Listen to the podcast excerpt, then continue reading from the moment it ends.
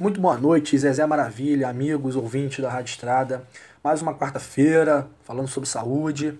É, inicialmente, antes de nós entrarmos aí sobre o assunto abordado hoje, desejo a todos uma ótima semana de muita atividade física, de muito movimento corporal e de muita saúde.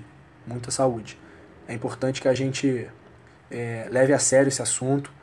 Está é, tá diretamente ligado ao nosso bem-estar e qualidade de vida. Portanto, é essencial que a gente se dedique um pouco mais a nós. É importante que nós olhemos mais para nós, certo, gente? Vamos é, dar uma atenção especial à nossa saúde, principalmente em relação à atividade física, em relação ao movimento. A gente precisa estar em movimento para que o nosso corpo esteja bem. Portanto, vamos nos atentar a isso.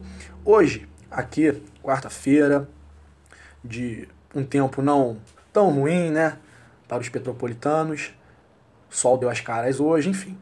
Nós falaremos sobre um assunto que é bastante relevante: é, os fatores de risco para a prática de atividade física, ou seja, os fatores de risco que cada um apresenta ou não antes de iniciar um programa de treinamento físico, de exercício físico ou de atividade física. Esse assunto é de extrema importância porque muitas vezes as pessoas é, não procura uma orientação de um profissional capacitado, seja ele um profissional de educação física ou até mesmo um médico, um nutricionista, um fisioterapeuta, e sai de forma indiscriminada fazendo os exercícios, no caso da educação física, ou do profissional de educação física, fazendo os exercícios sem nenhuma investigação é, preliminar, inicial, para poder orientar a atividade, certo? E tendo em vista os riscos que as pessoas podem ocorrer, é interessante que a gente fale isso aqui hoje e o objetivo é informar os ouvintes quais são esses riscos que serão investigados e na presença desses riscos, né, quais são é, as consequências que as pessoas sofrerão ou poderão sofrer tendo a presença de algum desses fatores de riscos. Então, amigos, antes de mais nada, antes de nós entrarmos nos detalhes, é, dos fatores de risco, é, já, já, já falo desde já, né? Antes de praticar uma atividade física, procure um profissional e investigue a sua condição de saúde, para que você possa fazer um, uma rotina e um planejamento de treinamento eficiente e seguro, acima de tudo seguro, né? Nós precisamos de segurança. O exercício físico, ele é muito positivo quando aplicado de forma correta. Quando aplicado de forma incorreta, de forma não adequada, você tem aí malefícios é, eminentes e nem um pouco desejáveis. Vocês podem crer nisso. Enfim, vamos lá. É, a investigação geralmente ocorre primeiramente através de uma anamnese, que nada mais é do que uma entrevista detalhada realizada por um profissional de saúde. Esse profissional de saúde pode ser um professor de educação física, no caso um personal, né? É, um nutricionista, um médico especialista, um e até mesmo um fisioterapeuta para tratar de alguma enfermidade é, localizada no corpo do avaliado. Né? E ele busca é, uma clareza sobre os parâmetros de saúde do avaliado, além de informações pessoais. Né? Seguida da anamnese, é feita uma estratificação de risco. O que seria uma estratificação de risco? É, é uma classificação de risco né, que a pessoa apresenta diante de dois dados recolhidos na anamnese. Então, a estratificação de risco identifica e classifica o avaliado com base nos fatores de risco apresentados ou não. E esses fatores de risco são inúmeros. Eu vou citar alguns aqui para a gente discutir e é, estar ciente de quais são. Né? O primeiro, que é bem básico e fácil de entender, é a idade. Sim, sua idade pode ser um fator de risco. Homens acima de 45 anos e mulheres acima de 55 anos são pessoas consideradas, já no caso, com um fator de risco. Ou seja, homens acima de 45 e mulheres acima de 55 possuem aí um fator de risco atrelados a ela e a ele. Pois acima dessas idades, dessas duas idades que eu citei, o risco de doença cardiovascular aumenta significativamente. E a mulher tem um dado bastante interessante, um aspecto interessante em relação à mulher, que apesar de possuir menores ocorrências com infarto do miocárdio, deve estar bastante atenta após os 55 anos, ou mais precisamente após a menopausa. Né? A gente sabe que tem algumas mulheres que são acometidas pela menopausa de forma mais recente, de forma mais cedo, né? É, mais cedo, antes dos 55 anos. E a menopausa ela causa né, uma pausa na produção do hormônio estrogênio, que é um hormônio feminino responsável, além de diversas funções, ele equilibra a gordura no sangue, ou seja, diante de uma deficiência desse aspecto, as chances de infarto e aterosclerose aumentam significativamente. Então, portanto, as mulheres devem se atentar bastante após a menopausa, que geralmente ocorre aos 55 anos, um pouco para baixo, um pouco para cima, vai depender de cada mulher, certo? Outro fator também que é de extrema relevância é o histórico familiar. Né? Se você tem um pai ou outro parente do sexo masculino que infartou antes dos 55 anos, será sim considerado um fator de risco, certo?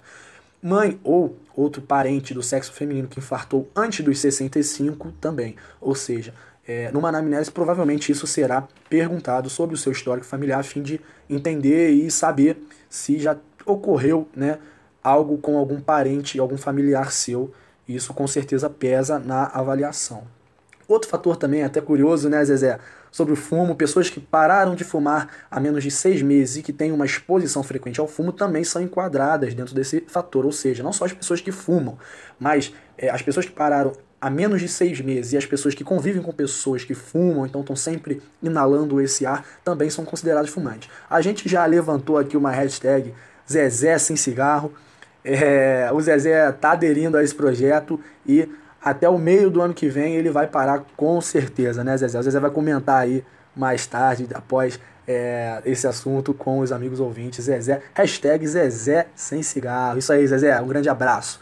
Bom, sedentarismo, outro fator também de extrema influência, né? Pessoas que não praticam atividade física por mais de três vezes por semana, durante 40 minutos cada dia de atividade, numa intensidade moderada, são pessoas que se enquadram nesse fator de risco também. Essa intensidade moderada, é bom esclarecer, que se encontra entre 40% a 60% do VO2 máximo. O que, que seria isso?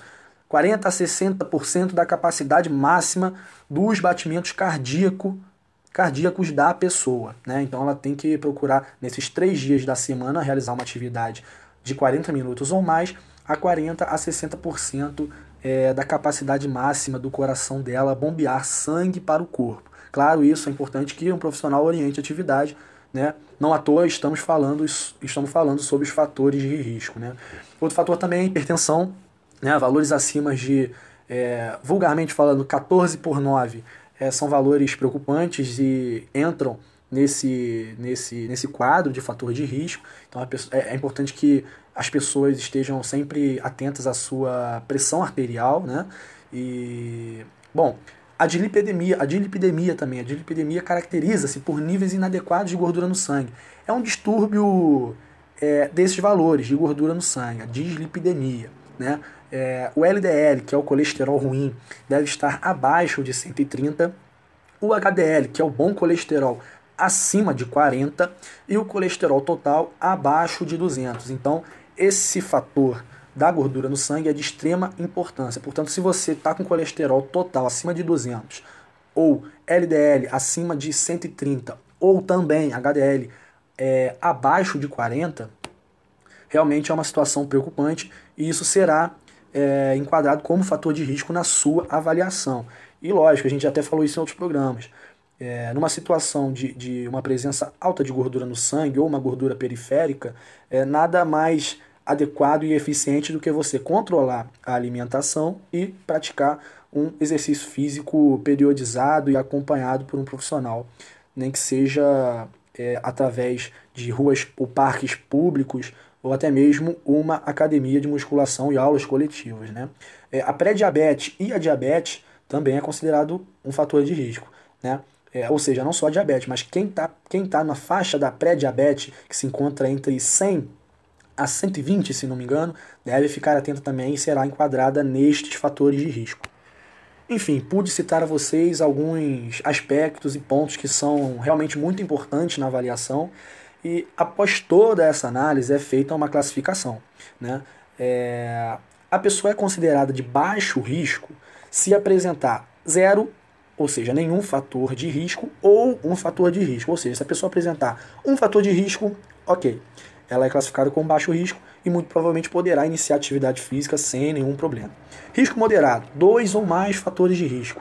desde que o avaliado não possua nenhuma doença cardiovascular pulmonar ou metabólica. Tá? Então, se é, a pessoa apresentar dois ou mais fatores de risco sem a presença de nenhum sintoma ou doença cardiovascular pulmonar e metabólica, ela é considerada de risco moderado e com certeza deverá ter uma condução mais é, cautelosa, digamos assim. Né? Risco alto. O risco alto são pessoas que apresentam sintomas ou a presença de doenças cardiovasculares, pulmonares e metabólicas. A gente pode citar aqui como é, as doenças cardiovasculares, né? É, uma pessoa que já tenha tido um AVE, um acidente vascular encefálico, ou então uma pessoa que já infartou, é considerada é, um cardiopata. Portanto, será, será classificado como alto risco. Né? É, uma doença pulmonar também, como asma, uma fibrose cística, é, ou então uma doença pulmonar obstrutiva crônica, enfim, diversas são elas, também são consideradas, e doenças metabólicas, que são a diabetes, é, altos índices e níveis de gordura no sangue, né? Também é considerada é, uma doença renal ou hepática, enfim, também tem algumas opções, na verdade, algumas é, patologias que se enquadram, né?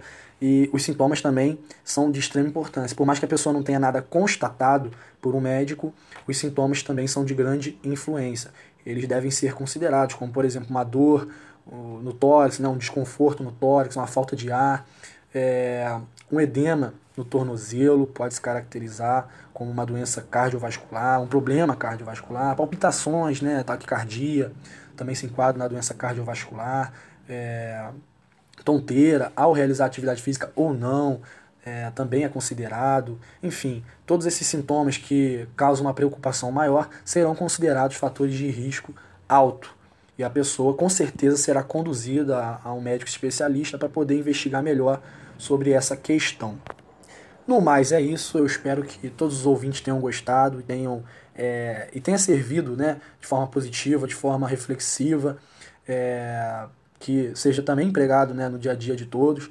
É, gostaria de salientar que a importância de realizar uma investigação, nada mais do que uma anamnese e uma estratificação de risco antes de realizar a atividade, é de extrema importância para que seja investigada uma situação mais detalhada, né, uma avaliação diagnóstica em relação ao caso de cada um. E você que não tem condição de arcar com um profissional de educação física, é, procure de alguma forma realizar essa anamnese e estratificação com um médico né, do sistema de saúde público, para que você possa ter um direcionamento de maior qualidade. Né? Finalizando, gostaria de mandar um grande abraço ao nosso amigo Zezé Maravilha, cada dia abrilhantando mais é, a Rádio Estrada com é, os seus assuntos e seu papo é muito, muito, mas muito agradável. Né? Um grande abraço também a todos os ouvintes da Rádio Estrada. Quarta-feira, às 8h15, estaremos de volta falando sobre saúde. Um grande abraço.